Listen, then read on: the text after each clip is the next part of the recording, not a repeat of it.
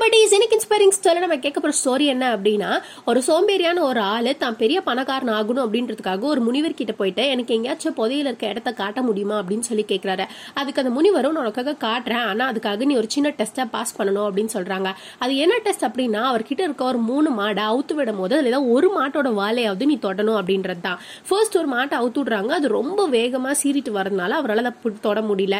ரெண்டாவது ஒரு மாடு அது ரொம்ப ஜெய்ஜாண்டிக்காக இவரோட ஒரு பத்து மடங்கு பெருசாக இருக்குது அதனால அதையும் தொட விட முடியல.